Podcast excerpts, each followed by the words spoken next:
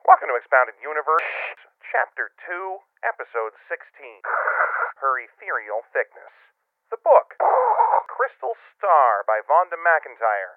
The year 1994. With your hosts, Jeff and John. Let's go. reverse permanent butterfly wolf wares. I got a yup nub for you. I hate dogs and Chewbacca's. Set my jackhammer to kill. Welcome back to Expounded Universe, the Star Wars discussion podcast where John and Jeff read old role playing games and then beat dead. Wait, wrong show. Wait, hang on. Hold on. Let's reestablish this.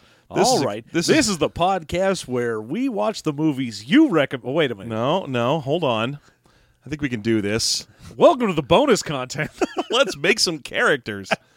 this week, my character is a Brebisham. what the fuck is a Brebishin? I don't know, but they appear in heaps apparently. Yeah, their art is heap wiggles. It's heap based. They, Yeah. they, they do everything in heaps. That's heap big wampum. so I'm Jeff. That's John. This is the Expounded Universe podcast, season two, episode two, chapter two of Vonda McIntyre's The Crystal Star. Ooh, baby. We're getting into some new territory We here got some very new territory for the show right away right away. because this is a Han episode. Oh, yeah. We finally, finally get a little bit of that Han action. We haven't seen Han Solo yet. This is the first time we ever get to see him. I mean, he was frozen in carbonate all the way through the first chapter, Yeah. the first season, Yes, rather. the first chapter. the first chapter of the book, he was frozen in carbonite. It he turns just out keeps doing it. he got a taste for it. Yeah. He's like, well, time to sleep. I never sleep better than when I'm in carbonite. Uh, ksh. He always gets himself into that grimace with his fingers up. he always keeps getting into grimace. Poor C3PO has to put him into carbonite every every night, and he has this exact same ritual. All right, 3PO, you ready? Oh, very good, very well, sir. I love you. yeah, I know. Ah, ksh. yeah, some people need that white noise generator. He just needs to be in carbonite. Poor 3PO is having to tell him his darkest secret over and over again, and Han just thinks it's a joke. Yeah. Sir, I love you. Yes, I know. Ksh. Uh, ksh. Oh, he'll never truly understand me or the depth of my love for him. Oh, you bucket of bolts. Oh, R2, you don't understand at all. Beep, boop, boop. Just running off. All right, so so for God's sake, there, there's our fanfic. it's basically the Marvin the Paranoid Android Loves Trillion fanfic, but Star Wars here. But way Star Warsier. Yeah. So this chapter begins with Han the frickin' Han Solo. That's his On name. the Han Solo. Han the Han. That's what that's what they call him. That's- Dane- that's what they Dane- call him here. Dane DeHaan Solo. That's that's him. that's that's him. That's that guy. Uh, and he is apparently on vacation, and he's traveling in the Millennium Falcon with his good friend and brother-in-law Luke Skywalker, Luke the Han Skywalker, As he is known. as he's well known, and uh, their friendly, trusty, trusty robot droid, 3PO, three PO, the robot droid, the Han Solo lover. three PO, the Han protocol droid. so they are flying to an unknown location uh, because secret messages have come in uh, that apparently were targeted to Luke and took, and, and they aren't even fully deciphered yet. But they've got a basic idea of, of that someone in a remote star system is trying to contact Luke and is either asking for his help or telling him that there are more Jedi around out here that he should come and meet. And at least this gives us the explanation for in uh, chapter one, you'll remember that I was super grumped up that uh, You were you were quite grumped. We had to put you down for a I while. was I was a little grumped. I had to get into some carbonite, calm down a little. Yeah, that's how I go to my happy place. You know, that's you know at work. I'll sometimes I need to de- uh, just uh, deconstruct for a couple of minutes. I'll go get into that break room where we have our carbonite freezer and just put myself under for about eight minutes so that I don't go over the legal allowance. yeah. Yeah, But the uh, the first episode where we find out that you know Leia's on some planet instead of bringing the Munto protocol droid for translating, she's got R two for no good goddamn reason. At least now we get an explanation for why it is C three PO is with Luke and Han rather than being on the planet, and that's because he's the only one that can decipher these language uh, messages that are coming in that are like weird ancient things that like even he's like I sort of understand this. I'm going to tell you right now, that's not a good enough reason. Oh no. It turns out, I don't know if you noticed this, John, but, but if you watch the Star Wars movies, you can see protocol droids all over the fucking place. There's lots of them, and there isn't just one. R2D2 a- eh, is not the only astromech droid in the in the universe, as it turns he's out. not even the only R2 in no the universe. And and uh, also, C3PO is not the only protocol droid. There are way better ones who are way less fussy. it's true. You can get a protocol droid that's like, "Yo, what's up, bitch?" yeah, you can you can buy one that's got some attitude. You can get one that's just narrated by Snoop Dogg if you want. It's like it's yeah, like he a comes up. GPS He's system. like, "Yeah, we got that artificial whizzle dizzles up in this. Yo, Han, let's hit that shit." Yeah, but you could easily go get a four three PO or whatever. Yo, oh? 420 Uh, yeah, a nice four twenty O, and, uh, and and take that instead because you need a language droid when you're dealing with a species that speaks a language you can't even tell they're speaking. Yeah. But apparently there are only two droids. Yep, they only have two droids in all of like being in charge of the New Republic. There's two droids. There's two. There's just two droids, and they're uh, it's it's friggin' she's like in charge of a huge chunk of the New Republic, and and uh, Han Solo is is a general in the New Republic at this point, and yet they they have to share the droids. They're the family droids, and they can't get a new one, and they they can't like organize their time around them. no, They're- it's basically like, look, if I take one of these, you got to take the other one because Yeah. if we leave them alone, they're just gonna pee all over the place. They'll they'll wreck up the house if, if we don't come home soon enough. yeah, you get back and three PO's just like, oh, I thought you were never coming home. Oh, I wrecked everything. I've unspooled all your toilet paper for you, Master. I was so worried. I, I I pulled all the drapes down and I pushed over the trash. 3PO's managed to just drive himself through that wall through time and talk. There's a 3PO shaped hole in the wall. He didn't go far, though. He's out in the backyard going in circles. Uh, So, anyway, uh, Luke and Han and 3PO arrive in a new star system that none of them have ever been to before, and it is a very dense star cluster. Uh, they describe it as looking like just a field of white from all the white dwarf stars that are around here, with huge red veins of blood that are actually red giants that are scattering their way across the sky. So there's virtually no blackness out here; it's just stars. Uh, but the system that they're in is a three-star system. And the three star system that they're going to, I believe, is I don't remember if it has a name. It might be just called Cersei or something like that. But uh, there's a huge amount of discussion right at the very beginning of this chapter about this three star system and what's going on with it. well, there's. I mean, that's like the second bit. The first Fine, you wanna bit is start them with the- just like talking to each other. You want to start with that? That's fine. I, I I figured since we were landing, we'd, we'd do it. But sure. So w- as soon as they pull out of hyperspace, Luke is like, "Hey, I guess we're here," and Han's like, "Hey, how come you're not fucking anyone?" Yeah, that's the gist of that. That's that's more or less what's happening. I mean, right away when uh, we get Luke and Han talking to each other, again, it's not like she's a bad writer. Like y- the writing between them, you're like, oh, this this is all right, but you quickly come to understand that mostly it's just she's able to ape what the movies were like very well. Yeah, she's right. She's quite good at saying "kid" at the appropriate moment. Yeah, like the actual conversations between characters that were already in the movies are like, yeah, this is great. But you'll find out later, as soon as anyone starts talking to someone that wasn't in the movies and she has to make up new stuff, it sounds nothing like Star Wars. So- like even the characters stop acting like the characters. Okay, so basically what's happening is Han is like, all right, I'm on vacation. I'm going to do some gambling and some sightseeing, and heck yeah, my friend.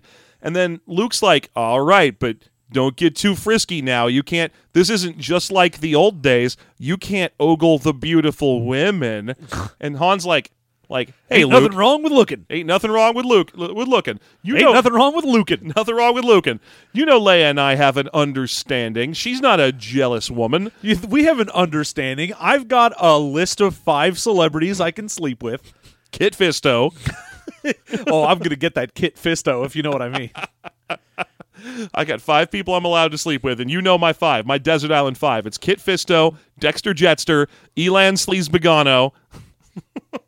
Wait, you want to sleep with my son? Uh, no, no, never. Let's take that one off the list. Hold on. not not Elan Sleazebagano Skywalker. No, the original Elan Sleazebagano, death stick dealer. You, You know, know what? after he cleaned up his life, he turned into an, a missionary and did amazing things throughout the world. He's our Nelson Mandela. Yeah. Everyone thinks he's dead, but he's not. He's, they thought he died in prison. but he didn't. It's the it's the Elan Sleaze Pagano effect. Yep, that sleaze Pagano effect really gets people. It does. It's terrifying. Also, I don't know if in Star Wars it's the Berenstain or the Berenstain Bears. Obviously, it's the Berenstain Wampas. But so Luke's kind of like Leia's.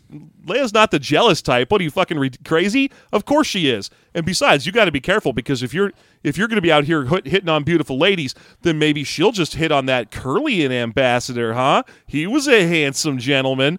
And to me, I was like, okay, that's a great little. Uh, uh, you know, swatting the tennis ball back, but how the fuck do these guys know who that is? Were they on Munto Cudrow with her at some point?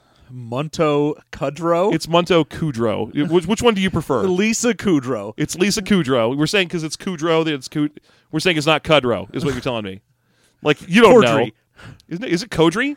Kodri. I thought Kodri was. Oh no, it's Kodru G is the species. Yeah. Monto Kodri. You're right. Yeah. All right, eh, but but that still the question: Were they there? Uh, I have to imagine so. Like this is one one of the things where because they know what's going on with the people on Monto Kodri, you're like, okay, so so they know some of the people there, which means they had to be there slightly because they've seen them. I mean, they can describe them. Yeah, the Curlian ambassador gets one mention all the way through Leia's chapter. He's a, a- an ambassador from a region of a backwater planet that is only now being considered for allowance into the New Republic. And- so how they know that it's like it's like if they were like from another planet and they were like you know like the governor of Arizona You know, you know. or not even the governor the ambassador from Arizona Oh, the ambassador from Arizona. Hi there. I'm the ambassador from Arizona. Uh, I'm here because we tr- we want to bring our weird racist ideology into your state. Hi, I've got guns and racism. That's our main export. Our main import is old people. Our main import is sadness. So, sorry, Arizonan listeners. You know we're right though. Uh, but yeah, so they have that. They know who he back and is. forth. But I'm like, that means again, like we said in the first episode about this book, Leia must have been on this planet for a goddamn while. Because Yeah. Yeah, there's long no enough- way that they know who this is. Yeah. and then can leave. yeah, long enough that they know who that is and have left. And they've established that Leia probably has the hots for him because he's a handsome four-armed werewolf man. Oh yeah, that guy's got them teeth. Like you think that the moment that that Luke was like, "Hey, uh, what if Leia had the hots for that that werewolf man over on that other planet?" That Han would be like, "Oh no, you know better than to suggest that. She has like low grade Imperium racism." Oh yeah, you'd be like, oh please, she w- she would never. I mean, the worst, the, the, the closest she'd get to him is like getting him to clean her pool or something. Yeah. you know that. We, She'd we all probably know give that. him a tip or something, and then be like, ah, I feel better for having helped the lesser races. oh shoot, that's the wrong bill. Can I get that back? I meant to give you a ten. so anyway, uh, he tries to redirect Han in this case tries to redirect the conversation about how it's Luke who needs to find a goddamn date. He's Yeah. like, I'm worried about you, Luke. How come you ain't got no girlfriend? You're Why like, ain't you out there flirting it up? yeah, man, you're like 33 or so at this point in the storyline, probably closer to 37. How come you ain't dating no one? And I guess Luke doesn't respond because, you know, this is one contained expanded universe book. He doesn't go, man, I've had three insane girlfriends at this point. Four if you count Tenennial Dio- Dejo, and you know I do. And one of them was a ghost. One of them was a ghost. Like li- briefly, very briefly, I'll just list off the the many and varied loves of Luke Skywalker. I'll try to do them in order. Uh, you've got Gariel Captason, who was a senator from the planet uh, Bakura uh, during the Truce at Bakura storyline, in which at which point. Uh, this little place called Bakura, which had had an Imperial Navy defending them, uh, fell under fire from the Sea Ruvi, which is a race of velociraptors with tentacles coming out of their noses. oh, nice. Yeah, so uh, so we'll get to that book someday. Gariel was just like a local senator. She had a brief fling with Luke. Uh, she eventually marries some other guy, and then she shows up again in the Yuuzhan Vong cro- crisis just to die, just like everyone else. Uh, the next one in order is Tenennial Joe, who I don't remember if she's a Luke interest or not. Uh, A she- Oh, Luke interest. She's a she's a sexy lady from the planet Hapes, which is part of the From the planet herpes. you don't even know, man. We, we when we get to that book, and, and I will make sure that book's near the top of the list. That's the courtship of Princess Leia. Oh, God. Yeah, that's uh, that book is fucking nonsense. So that's out there. Then you got to go to Mara Jade, the one everyone's heard of. So I can just say Mara Jade and move Yeah. along. And then after that, you've got Callista Ming, who only meets Luke and falls in love with Luke as a 30 years dead Force ghost. On the set of Ally McBeal. No, it's the lake house. It's- I love you. I love you. But I've been dead for 30 years. Well, then how come your mail keeps showing up at my lake house? it's just a rom com. So he's ha- he's had some dates. He's gotten around. Yeah, and so he should just be like, "Oh, the reason I'm not flirting more is because every time I get into a relationship, it's some weird dumb bullshit." Yeah, it's some shenanigans. Uh, I don't even. Here's the weird thing about all this. This is all, of course, you know, this book is written in 1994, so there's none of that. The Jedi is forbidden, love and family shit from the from the prequels. No, because I mean, even if that existed, Luke doesn't know shit No, about he, that. doesn't- he doesn't know it. So this is it's just a weird conversation to see happening. Uh, but Luke, they but for whatever reason, they more or less keep Luke a near permanent bachelor all the way through the cycle of these books. Eventually, he does settle down and marry. And if you if you were wondering if it was the the random two women from the beginning who I can't remember, of course not. And it's definitely not the Force Ghost. So That's a shame. so prob- process of elimination means that yeah, he marries Mara Jade eventually. Duh. Yeah. All right. So but in this case, he's just like, "Aw, garsh and shucks. I ain't got no time for gross slime of girls. no, he's he's like, "Look, I'm real focused on the Force right now." I'm really, it's just I'm trying to I'm trying to really build my brand and relationship with the force. Yeah. We're we're exclusive at the moment. We may open it up later, you know, when it starts to get a little boring in the bedroom. all right. So uh and then 3PO pops out to say something embarrassing, which is all he does throughout the course of this this uh uh, chapter. He pops up and he's like, "Did someone mention human love? Did you know I'm f- fluent in 16 forms of lovemaking and I have a large reserve of love poetry?" oh, and I've got such a roboner. which nice. Uh, I mean, why? I, I get that he's a protocol droid that he's supposed to be ambassadorial, so it makes sense that he has some love poetry in him. But how useful does he think it's going to be? Like Luke, you need a girlfriend. Oh, great! Here's some Emily Dickinson. uh, that's that's not going to help me. That's never helped anyone. this isn't this isn't useful. Why did you Why did you bring me this? Oh, did you want a selection of E. E. Cummings? Here, have some Robert Browning. Let's get you into a bar with a Robert Browning book. Hmm. Ooh. what is ha- wh- why? would- But anyway, literally, this scene is in- to introduce three PO to let him let us know he's on the ship and that he's purple now. Yeah. They're like, "Oh, it's so weird. He's all lacquered purple." Yeah, so that's kind of a fun new thing. Uh, in order to hide themselves so that they aren't just famous General Han Solo, famous Jedi Luke Skywalker, and protocol droid. Uh, And a protocol droid. They've painted him purple so that no one will recognize him among the horde of other gold and silver protocol droids. Yeah. Now, the uh, I mean, we don't get it right away. We do eventually find out that uh, the costumes that everyone else are wearing is Han grew a beard, and that is it. I mean, I'm going to talk forever about how the fact that this book has cover art where Han has no beard. Well, yeah, but uh, Han grew a beard, and Luke is just using the Force to project out that he looks different. But why? Like I. If both of them are doing that, then they don't need to paint their droid. But the other thing is, who cares if you show up at like Cersei Station and you're like, "Hi, I'm fucking Luke Skywalker and this is Han Solo." What do you think is going to be the problem here? Like, why do they need to go be super covert? I assume because they don't know who sent the message and they're worried about it being like some em- it's one of the many thousands of empire fragments that are floating around in the universe still. That's Yeah, the- but that- if they're the ones sending the message to you, then they know who you are already. it's a trap, John, a trap, and everyone in town is a spy. I mean, it's really just a description. It- It's mostly so we can have uh, Han describe his beard at length. He's like, "Ugh, I keep scratching my beard." I've developed an affectation for running my fingers through my beard. I'm Han Solo. the the whole thing was like, oh man, I keep I keep pulling on my beard. This is my beard. I'm like, dude, yeah, everyone with a beard does that. Do you have a beard? You play with your beard. It's a thing you do. Yeah. And then the final thing that happens with the discussion about everyone falling in love after 3PO pops up and is useless is Han goes off on a little mental soliloquy about how much he wants Luke to find love because of how happy Han is with Leia. And he's just like, oh, Leia, if only Luke knew the love I have for his sister on the kitchen table, in the bedroom. But they caught me on the counter. It was definitely me.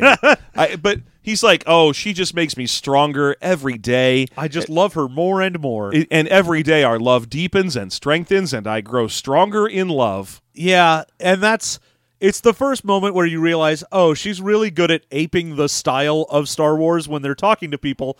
But the second it's someone's like inner monologue or talking to someone else, it's Oh, golly, I am Han Solo, and my love grows daily. Why, it is like a red, red rose. And you're like, what the fuck? yeah, what happened? You better go report all this love poetry shit to 3PO. He seems to collect it. so, anyway, that now we get to the scene of them flying through the messed up space that makes up the neighborhood they're in. So, it turns out that a long uh, and this is fun. A long time ago, this this star cluster they were in had three stars, a giant blue-white supergiant, a regular yellow Earth-style star, and a weird little white dwarf off in the distance. And then one day, the supergiant done blowed itself up sky high and turned into a black hole. Now that black hole is tearing the yellow sun style apart in a huge spiral of mega light that's all over the place and spitting fat radiation everywhere. That fat radiation. meanwhile, meanwhile, the white dwarf is turning into a crystal for unrelated and unremarked upon reasons nearby and is not involved in the cosmic dance that we can tell. God damn. So this little bit starts out, and it's like a page and a half of, oh, and this thing collapsed, and then this sun started turning into whatever, and then x rays were flying all over the place. And it it is a page and a half thing. And then the actual place they're going to is the white dwarf. And it just goes, no, no, no, no, no. Oh, by the way, uh, there's also this place over here. And that's where they're going. I'm like, you spent an, a page and a half describing a black hole, and it means nothing. Yeah, it was like there, it's just a page and a half randomly of hard sci-fi.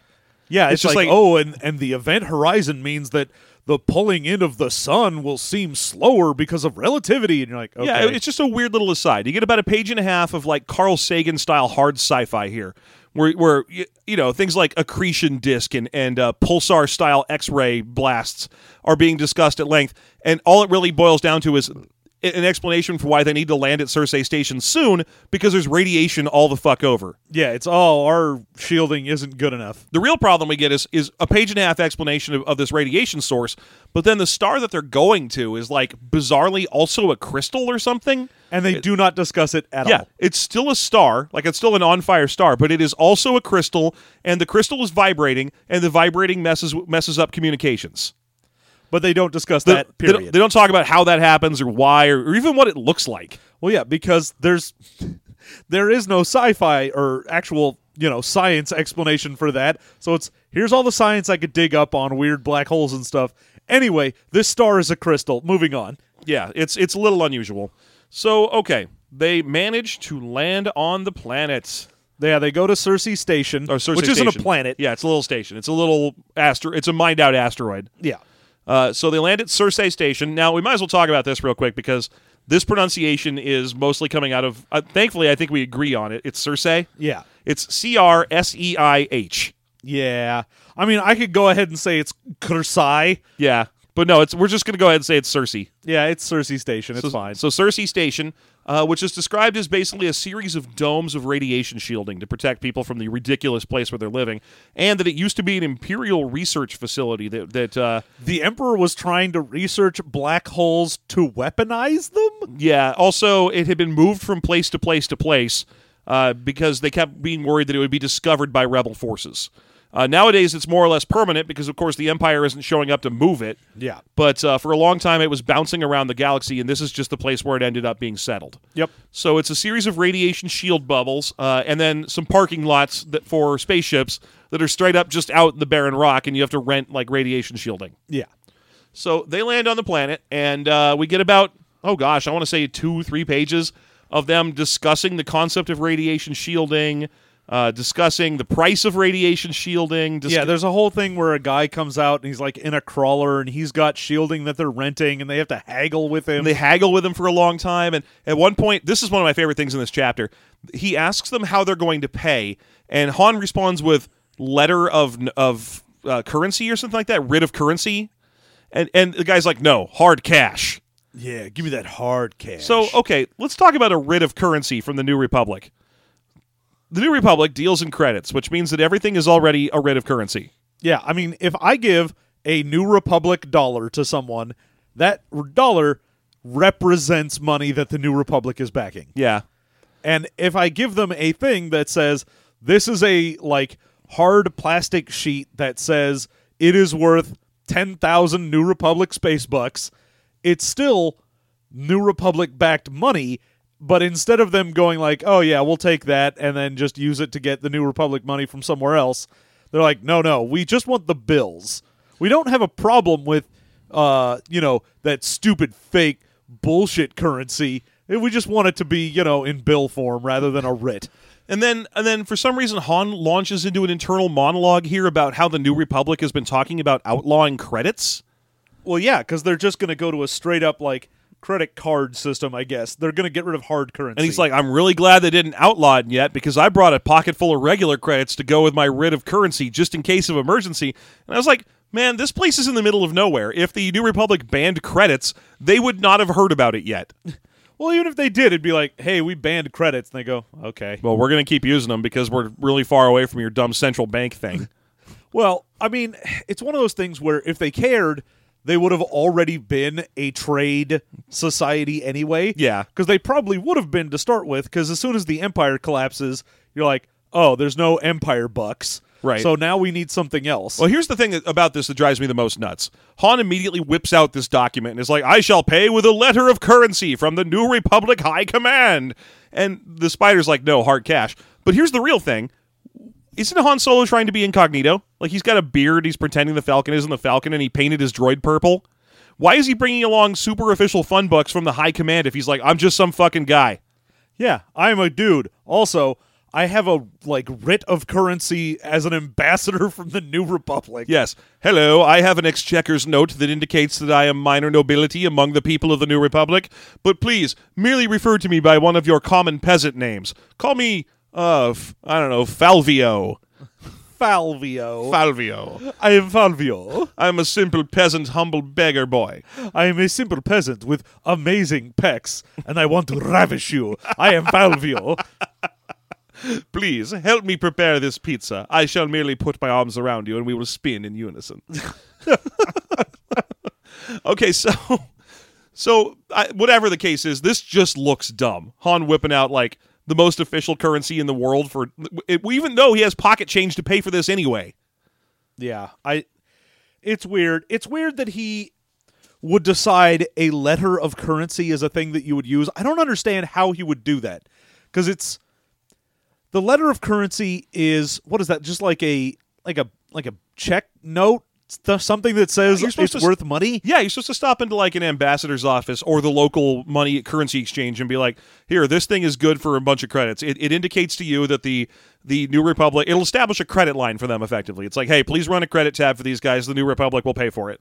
I don't understand why they would think that was a thing that they would use, I, why didn't they stop somewhere else and exchange it for a huge pile of fucking credits? or just have a huge pile of credits. I mean, if, if the only way the New Republic is willing to fund them going on vacation is through one of these pieces of paper, then stop somewhere like go to that fucking casino planet where Avaro was from in the last book, Rhodia, and be like, hey, I got this. This is huge money. Someone trade this thing for a big pile of chips and credits and blitz, yeah, give me some chips and, and blitz. and give me some jewels or something. I don't know. Give me. a big diamond. I need a bud- a big pile of random jewels and three art pieces worth twenty gold pieces. Thank you. I have a lapis lazuli and a statue. Got a small statue of a knoll fighting a spider. Can I please get 40 credits for this? so, but I, it's just it's just so dumb for them to be like, oh, we're going incognito to a weird backwater planet no one's ever been to before. Let's bring a note from our parents, you know, instead of money. yeah, it's it's real dumb. It's real fucking stupid. Anyway, it's compounded by the fact that Han feels like arguing with this spider is the height of interesting times. Also, I love that his initial reaction to I'm not going to accept this like writ of currency is do you know who I am? Yes, yeah. Do you know who I am? I'm some nobody. like not only is it okay you're trying to be incognito, but that Han's first reaction would be like, "Do you know who I am? I'm a muckety muck." Like, no, man. Han's first reaction is going to be like, "Look, you son of a bitch." Yeah, he'll shoot the guy. Like, which part of you kills you? Which part of your dumb appendages are, are lethal? So, so eventually they offer to just pay the guy the money because money doesn't matter in this book. I don't know why they keep pretending it does. And the spider's like, "Fine, I'll put the shielding over you, and then I'll give you a ride back to town in my little crawler thing." yeah. And they're kind of worried because they think that they're supposed to meet a contact when they get to the planet, and they don't. So they're like, maybe the contact's in that bus, or maybe this spider guy is the contact, which prompts 3PO to say a dumb thing to him in his contact language. Yeah, which in, of- the, in the language that the messages have been in. Yeah, which of course is also something in this spider's home language, but something o- offensive. And he's like, "Why would you irritate my auditory organs?" Well, I think it's. I don't think it's a thing that is from his language. I think it's Oh. just you made weird noises. Stop that. Oh, I thought it was literally that that 3PO in the spider's language had said, "I will irritate your auditory organs." No, I prefer to live in my world, John. I know. I know you prefer to live in your weird dumb world where you have no reading comprehension. Hey, you're the one who tried to convince me that the green thing that they're going to meet in a minute is, is in a Harry outfit and not just Harry. And on a second reread, I just I confirmed that he is indeed Harry. nah, He's see, we're going to have to agree to he's disagree. got a pelt he is that he is wearing. No, he is a pelt that has feet and legs. No. Anyway, Han grabs a chunk of the crawler to try and climb in, and it turns out he didn't grab a chunk of the crawler. He grabbed he grabbed a chunk of the driver. Oh no. He, and, and Luke's like, "Hey, let go of him. You're holding onto his arm." And but the funny thing is, that's not the first thing that happens. He grabs the, the, the arm of this spider that's driving the car, and the arm immediately starts writhing to get away from him. And the driver says, "Hey, let go." And Han's like, "Ah, why is this pipe moving?" And Luke's like, "Let go of him. That's his arm or something." And Han is like, "How did you know that?" My God. How did I? Well, because first of all, he told you to let go. if you grabbed a part of his car he didn't want you to touch, do you think he would have noticed? Yes. You grabbed his damn arm, Han. Let go of it. It's not because I'm a magic Jedi. It's because I can see his big leg thing flailing around. it's because I am observant, and unlike apparently you and Leia, I am not a huge space race. yeah, apparently the space racism is a family trait for the solos now. yeah, That's that's that. Honestly, that's going to be a thing going forward here. yeah. This This is is so- sexually transmitted space racism. Yeah, this was our big chance to get away from Leia the space racist, and it turns out that she married into it. Yep. I did not expect it. I thought Han was pretty cool. You know, he's friend. I guess a cool Chewie. guy. Chewie's his one friend that's an alien. yeah. He's like, look, I've got alien friends. I've got a Chewie. It's cool. I can say the I, I can say the a word. Chewie lets me, Eh. sir. Please do not call me an alien. All right. Anyway, they get in the thing with the spider. The spider takes them to town. so in town, there's a a whole bunch of like street peddlers and beggars and like buskers and whatnot, Oh, this is straight up like they walked into the center commons of Forgotten Realms or something. and They're, uh, they're like, "Hello, I am a I am a street busker. I am playing a lute for a coin." Yeah, which is weird to me, given that this is a strange backwater area and there's like a ton of people that are at the entrance to this that are like busking and trying to get money for it. I go, how often do you get people that show up to this weird bullshit station? Yeah, it's not like it's on the way to anything. But apparently, h- most of the town's economy is derived from begging from the three people that show up there a week. Yeah. So, um, basically, a whole bunch of, pe- they, they pass by a whole bunch of people that are like singing or or or uh, offering them fried sticks of things. And then they uh, they come across a uh, polyamorous cuddle puddle and uh, Luke decides that's art. So, so this is kind of a fun moment. They come across what are described as brebechems.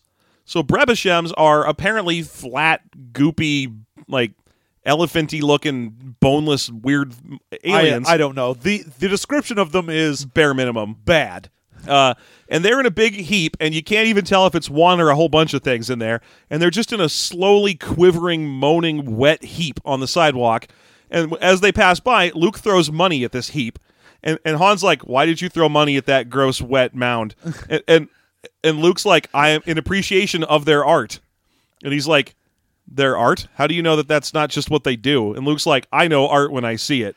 like again it's one of those things where luke's like nah man i ain't a space racist look i've been to the local like bebeshem art gallery If you look up Brebeshems on Wik- on Wikipedia, which I have done, of course you have They are known as a species that piles themselves up in heaps and quivers for money, and that's it. That's all we get on them. yeah So, okay, so we don't know what they look like or what they are. I want to know how Luke did. Like, how cosmopolitan is this guy? He's maybe 35. He's up until he was 19, he lived on one crappy planet, hanging around with humans and arguing about power converters. Then he became a cool Jedi for a little while. A- At, at what point did he meet Brebeshems and become invested in their art culture? i uh, man apparently as soon as they were like look we took out the empire luke was like dude i'm gonna go backpacking through europe i'm gonna i'm gonna really expand my horizons I can guarantee you that didn't happen because there's about a book for every year of uh, the expanded universe timeline. Yeah. Well, There, Luke did not have time to head into to, to go to community college and take a, a, a uh, semester on Brebisham art. you don't know that. We don't know what they're doing. What if that's how they eat and he's just randomly throwing money at them? They could be super insulted. I assume that this is literally supposed to be that this is him using the force to know what they're doing. Nah, he knows. He, like I said, he's been to the Brebisham Art Museum. He knows what it is. What is a Brebisham art museum? Is it just a bunch of quivering heaps of Brebisham? Yes. Or is it pictures of that? Both. And what is the art that they're doing? Do they just quiver in heaps or is this like sex that we're seeing? No, man. Like it's, is this art in the form that porno is art? it's it's like dancing for them. It's like so it's a heap of dancing art. Yeah. Okay, fair enough. It's like watching a ballet. He specifically tells Han when Han's like, uh, "That's art," and and Han- Luke has to be like, "Yeah, it's not that different from singing or bolo ball." Bolo ball. Man, get out of here with bolo ball. That's not a thing. Who you trying to kid? And that's that's not the last time bolo ball will be brought up. No, it sure isn't. Anyway, at this point, they get uh, approached by what would By basi- Gollum. Uh, It's uh, yeah, it's a tout, you know, a light boy, the kind of person who shows up and is like, "Hello, I know all the secret places. I'll take you through the jungle for a Coca-Cola. Do you want to go to a hotel? I know many shinies." That kind of guy. But it's straight up just Gollum. It's a golem. It is 100% a golem wearing Gurgi's outfit. Gollum shows up in a big green pelt and he's like, "Has it got a coin in its pockets?" Is Hello, gentles. Have you got a coin to spare? It perhaps in your pockets is? Your pockets is for? That kind of thing. Uh, I mean, literally, it is Gollum. It Oh, yeah. uses the word pockets is. yeah. No, Gollum shows up and is like, "Yo, let's uh let's do this." I mean, I appreciate that Vonda McIntyre here has recognized that that Star Wars really is more of a, s- a fantasy that happens to have spaceships in it by putting in you know heaps of weird monsters and and uh, spiders you can argue with and a golem. So, but but on the other hand, it is just a golem. Oh yeah. It just shows up like, yes, give me coins from your pockets. oh, Jedi's. Gollum, Gollum, Gollum. so, so uh, they, we never get the name of this thing. Also, we can't tell from the description if it is furry or not. No. The, the first several times you, it, they describe it, they just keep calling it the hairy green thing.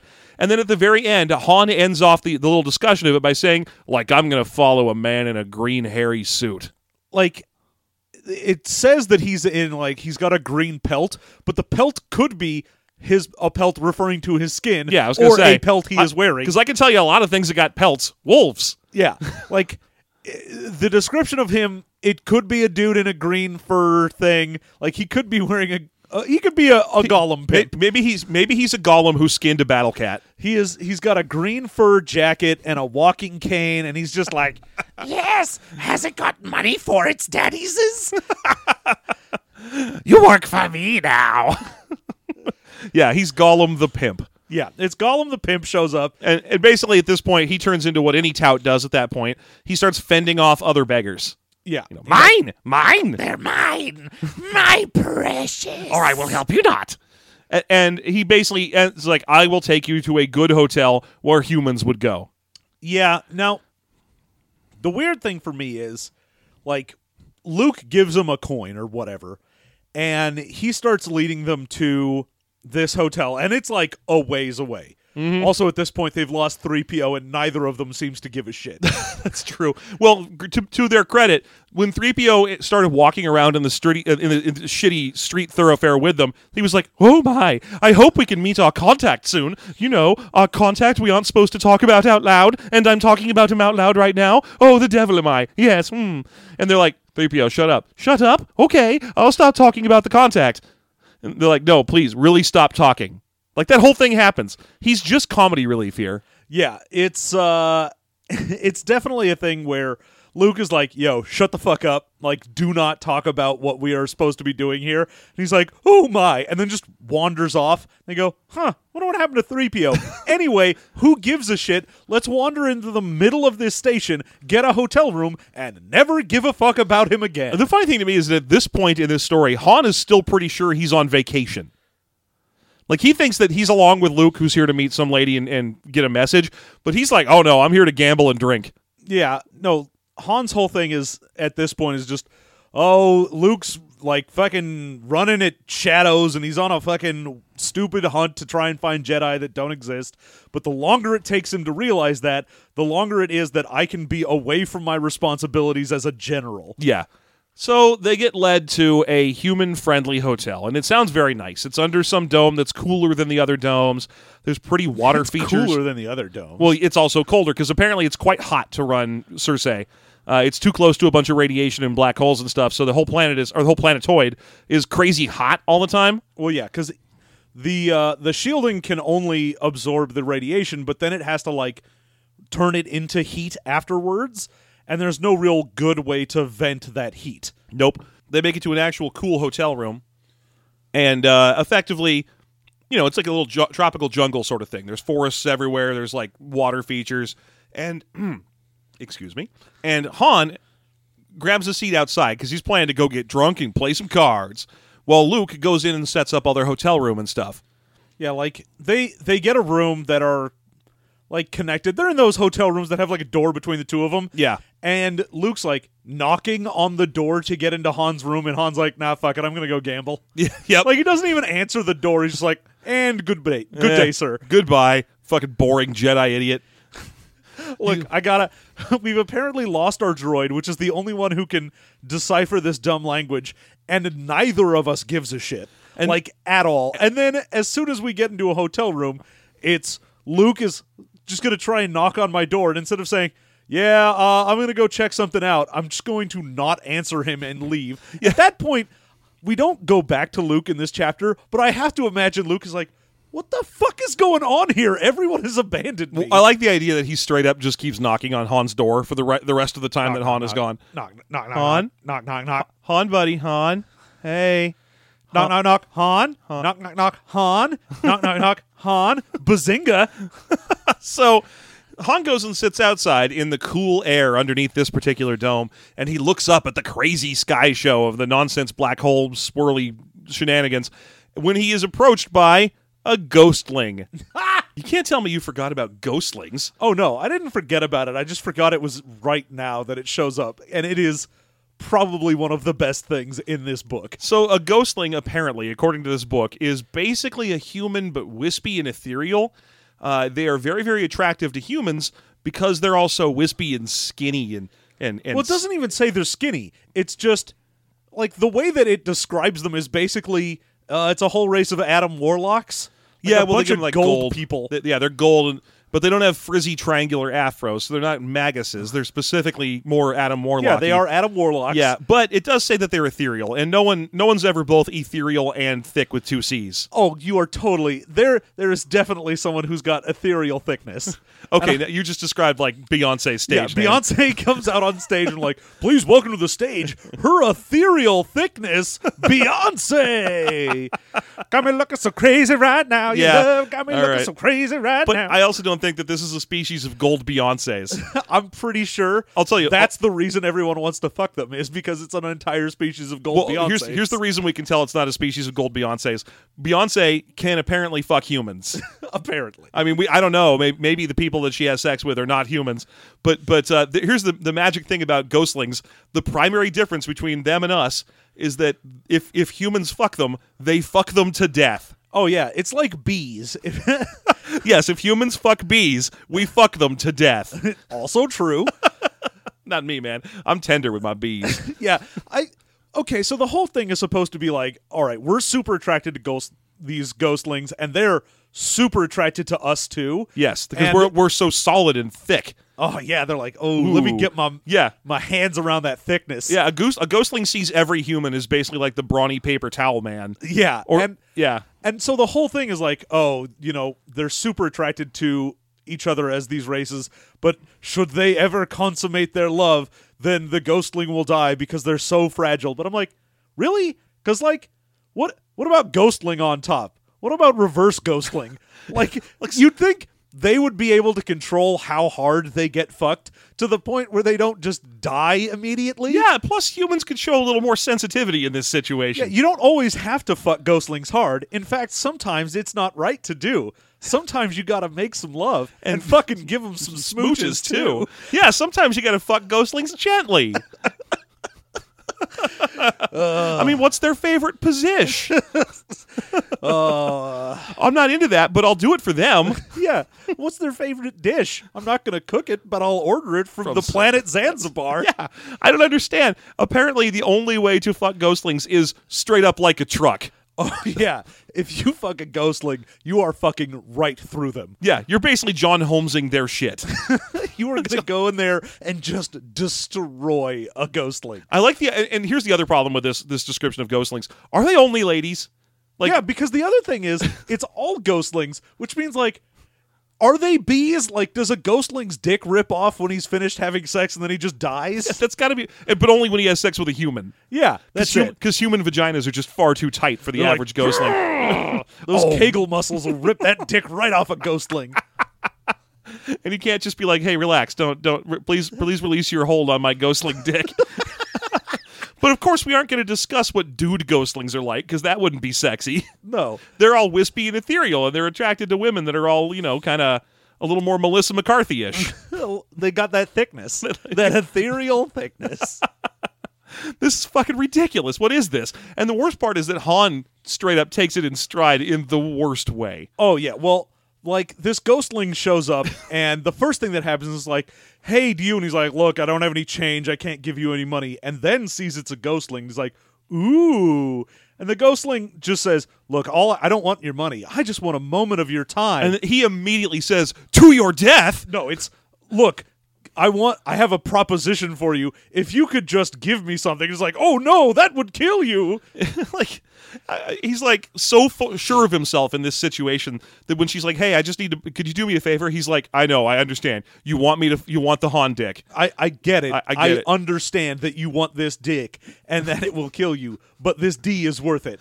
i mean i i fully understand i'm han solo so i've met two women in my life and both of them wanted to fuck me look it, it wasn't really spoken with mon mothma but but you could tell You knew. you everyone knew Everyone knew it.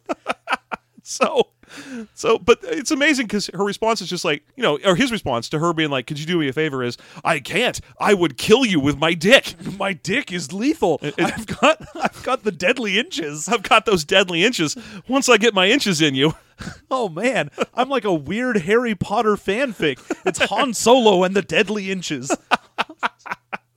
and she has to be all like, "Okay, hold on. Wait. I don't want to fuck you to death." But the, the weird thing is her response is, "Oh no, I'm past that phase. There was a point where I was like, "Huh, maybe I should get fucked to death, but I don't want that anymore." You're I like, just- "Oh, thanks." I can't. th- I, I will never get tired of thinking about how this ghostling situation works. They're like a, a race of gold Fiona apples. And, and the only way Oh. and they're protected by Discord. and the only way that you can fu- you can fuck them. I get uh, it. I gold get apples. it. I get it. It's it's a joke about Echo and, and Discord and stuff. Yeah, It's great. I'm up to speed. Gold apples. Yeah, Golden apples. so, but it's- Nike should be in there too. Uh, but it's a whole race of gold Fiona apples, and and they all want to have sex with dudes because they perceive every dude passing by as the biggest, brawniest. It's ju- they just think of humans as a big old collection of Joe Manganiellos, yeah, that's it. and you can't. But oh, how would they would love to fuck all these Vin Diesel humans they keep seeing. But unfortunately, every human in the world fucks like a jackhammer with only one setting: kill. Yes, I set my jackhammer to kill. Thanks. hey, that's the pickup line you use on any ghostlings you meet. And they're like, that is exactly what I want. That's what I Yes. needed to hear. Thank you. Yeah. I mean, maybe that's it. Maybe they're like, oh, ghostlings could have sex with humans and it wouldn't kill them, but they hate that. They're like, look, I didn't decide to have sex with you so you could lay me down, play some fucking Marvin Gaye, and give it to me nice and slow. I want you to wreck me, okay? I want you to just push my insides out through my mouth, is what I'm saying right now. I mean, I've known some ladies in my time who were into that. I've known some dudes in my time who were into that very specific form of treatment, but all of them could do it without dying. it's just such an amazing thing to meet. it's like we've been talking about this for a while and i have to let you know this is like three paragraphs but it is one of those points in a book where you're like hold on what the fuck race did you just make up Hi, baby. I'm a ghostling. My species entirely wants you to fuck us like you just bought us. what, what the goddamn vonda what have you done What is this? Did you think about this when you were done? Did you? Did she think about what dude ones of these would be like? Also, how- Why? she's like, "Oh yeah, all of them want to fuck humans, and humans all want to fuck them." And I'm like, "No, I'm pretty sure if I met an ethereal gold person with like green hair, I'd go, "Hey, how did you, how did you get out of an anime? Like, what's going on here?" Wow, you're tall for an Oompa Loompa. Incidentally, every Oompa Loompa I've fucked have fucked to death. I, just so you know, I have fucked so many Oompa Loompas to death. Oompa Loompa Doompa Dee Doo. I don't have the second part of this. Aw, I did. I had it. Do it. Oompa Loompa Doompa Dee Dee. I want you to fuck me. to death. to death. To death. but What do you get when you take that thick D? I don't get it's so du- I- also yeah, the fact Mm-hmm. that apparently every human in the world is automatically attracted or the universe is automatically attracted to these things. No. What if you're some dude who's into women with some meat? yeah, you're like, yo, I'm into that thickness, and they're like, but I'm ethereal. And you're like, that's nice. It's like fucking a ghost. And they're uh, you're like, I don't want to fuck a ghost. Look, I, I, I really don't need to stick my dick in spider webs. Like, that's not a thing I want to do. Not all of us are into Gwen Stefani with gold spray paint. Please Run along now. step to it. it's so. but Also, yeah, if fucking them kills them, like, what if I bump into one on the street? Is I that know. enough damage to Ap- murder one? apparently they're they've got a glowing, flashing weak spot like an Atari villain. That's that's the junk. They, they can tell you could throw them around. You could wrestle with one. It's fine, but don't touch that. Don't touch the spot. God damn it. Anyway, He goes to a bar instead. no, this is where the first time we get the uh, Oh, the connection- Waru. the Waru, our, our introduction to Waru, who we won't meet for several more chapters. But instead of wanting money or to fuck Han, Mm-hmm. she's like, "Oh, you need to come find enlightenment with Waru." And Han is just like, "That's weird. I was not expecting to be proselytized to in a weird backwater station. And then she says what everyone who's trying to proselytize you says. I'm not trying to proselytize you. I just want you to come with me. Just just come with me to this Waru thing and then maybe I'll let you destroy me, like literally. Tear me in half. literally tear me a new I mean, one. it's you or the wind. Something's going to do it. Yep, there we go. One of these days, I'm going to try to ride a bike and just fall clear through to either side of it at the same time. Then he goes to a bar. then he goes to a bar. He goes to a bar where a bunch of tentacles are waving from behind a bar, and they say two element minimum to him. Yeah, so the bar has a two element minimum, which, okay, you can basically immediately understand what he means. Yeah. I mean, well, I guess because it's two drink minimums. He has a colloquial way of saying two drink minimum. He considers drinks elements, probably because his species drinks liquid elements. Probably. But Han has to be a big old jackass about it and goes, "All right, I'll have polonium and plumbum." You'll have plumbum. What the f- uh, plumbum? What is this? Ancient Rome? Just say lead like a friggin' an- a normal person. God. Yeah, he orders polonium and plumbum, which you know, even the bartender's like, "Sir, don't be a jackass. Yeah, he's like, dude, we don't have that here. Please just order an actual drink. Please order beer." The weird thing is, what if he, the fucking tentacle monster was like, indeed, polonium and plumbum coming right up, Here's and then charged him for that? Yeah, here's here's the charge for a big glass of lead, sir. It's several thousand credits. Also, here's a glass of polonium. It's gonna kill you if you just sit near it. yeah, hey, it's a good thing you picked these two random things and I had them. Yeah. Like, if you go into a bar and you assume he's being a dick about it and being like, oh, he's saying elements and he means drinks, I'm going to fuck with him. But you're in a weird bar that, that- has a bartender that is just tentacles. Yeah. Yeah, maybe he does serve elements. How grumpy are you going to be when he serves you a big glass of lead? What are you going to do with it? I'm not paying for this. I was just trying to be racist. I was just being an asshole. I'm sorry. I don't want this. Do you have a policy where you take things back if I was if I agree that I was just being a jerk off? Uh, d- yes, sir, we do. Here, here's a glass of shitty water for you, you piece of shit. You absolute piece of garbage. I mean, it's, it gets Han immediately tries to lean over the bar to see what the rest of the tentacle dude looks like. yeah, he's like, ooh, what's what's these tentacles coming off Let's, from? let's see what that goop is down at the bottom of you. Hey, you ethereal, you Hey. gonna die if I fuck you? Hey, can I fuck your tentacleness to death? Aw, your tentacleness. Your ethereal tentacleness, Beyonce.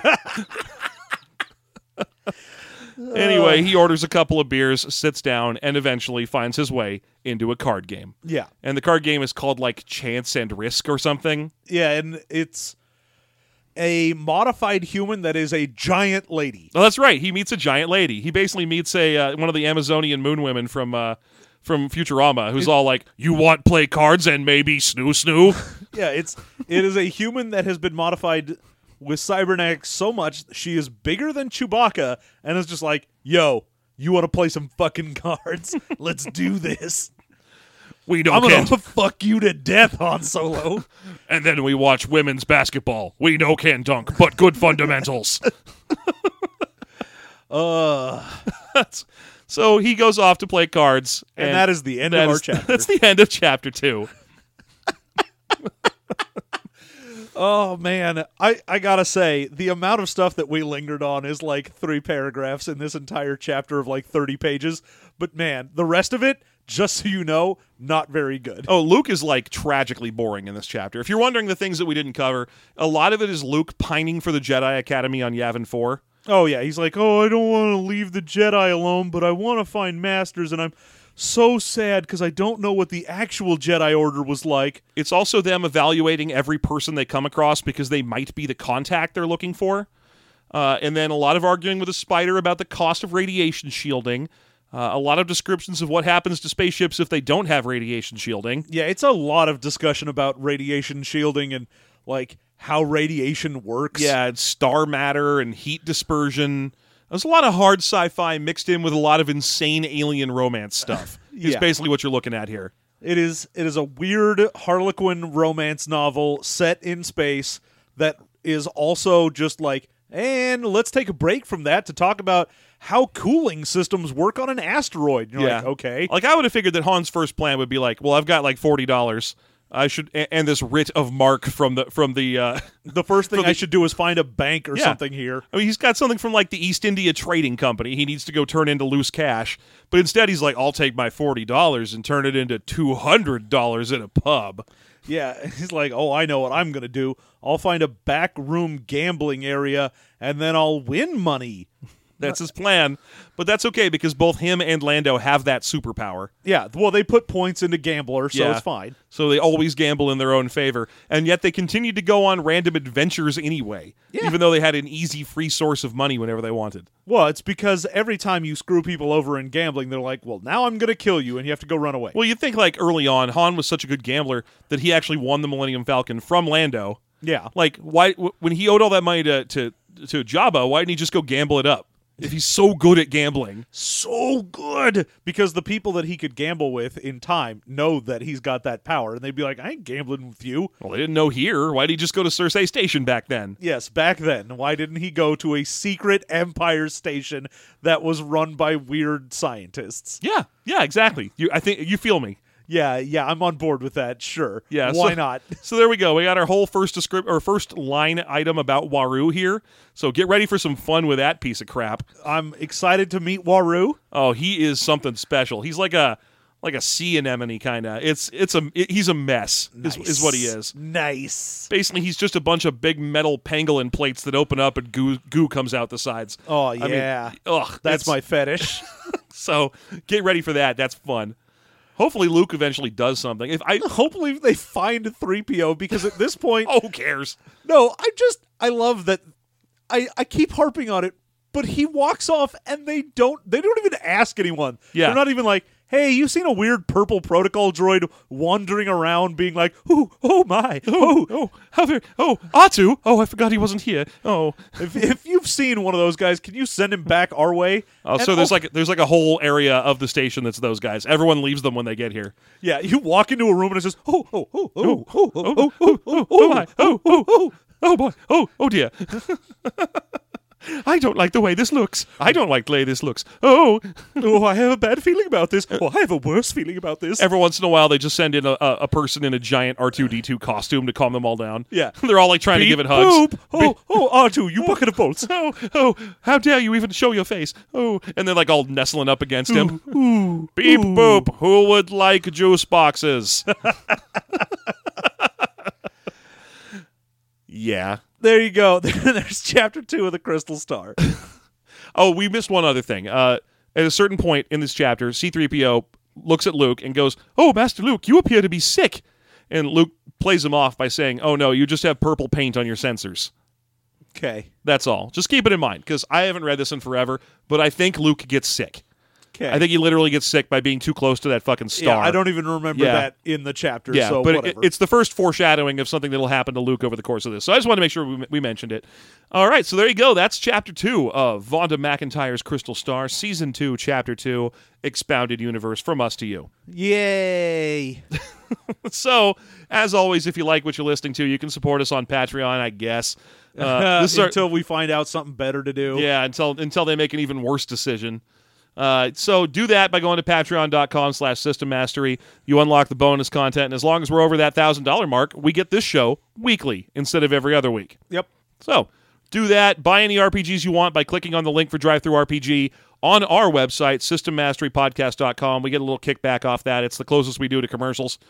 And uh, let's see, what else do we got to talk about? You can find us if you want to contact us at System Mastery at Gmail, Twitter, Reddit, Facebook, all those places. You can send us messages, recommendations, just tell us how much you like us.